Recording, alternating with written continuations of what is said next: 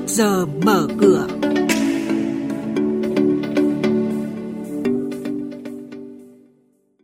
Thưa quý vị và các bạn, chuyên mục trước giờ mở cửa sáng nay sẽ có những thông tin vi phạm báo cáo thông tin, 4 doanh nghiệp bị phạt hơn 300 triệu đồng.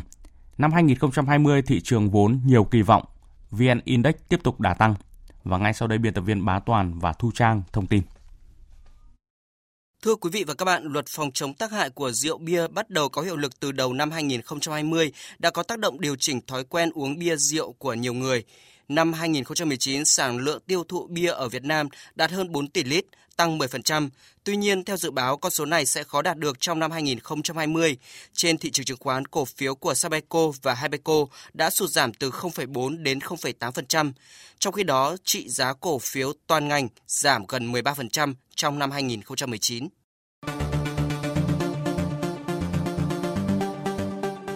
Mời quý thính giả nghe chuyên mục Trước giờ mở cửa phát sóng trên kênh Thời sự VV1 từ thứ 2 đến thứ 6 hàng tuần vào lúc 8 giờ 5 phút đến 8 giờ 10 phút.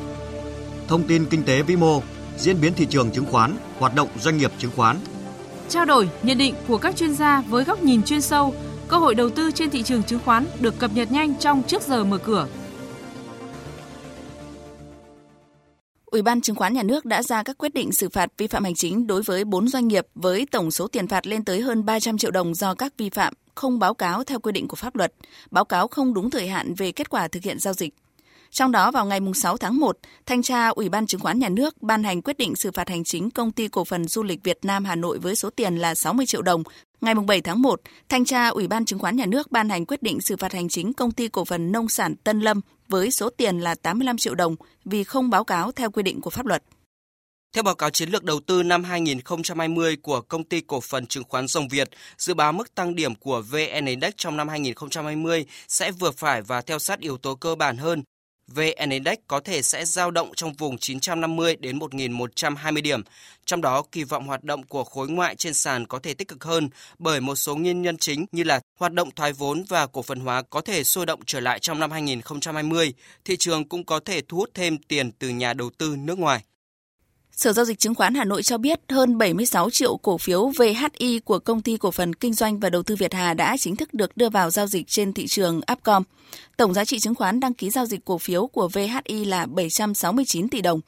Công ty Cổ phần Kinh doanh và Đầu tư Việt Hà được chuyển đổi từ công ty trách nhiệm hữu hạn một thành viên Đầu tư Việt Hà. Công ty hoạt động theo mô hình công ty cổ phần từ năm 2017, hoạt động trong nhiều lĩnh vực như sản xuất, thương mại dịch vụ, đầu tư tài chính và bất động sản. Về diễn biến giao dịch trên thị trường chứng khoán phiên cuối tuần trước, tiếp nối đà hồi phục, thị trường duy trì đà tăng điểm suốt phiên. Trong đó, nhóm cổ phiếu ngân hàng vẫn giữ vai trò là trụ đỡ chính của thị trường với các mã là BID, CTG, HDB, VBP, đặc biệt mã SHB chạm trần.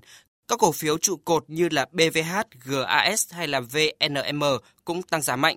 Với diễn biến như vậy, mở cửa hôm nay, phiên giao dịch đầu tuần, VN Index khởi điểm ở mức 968,54 điểm, HNX Index bắt đầu từ 102,22 điểm.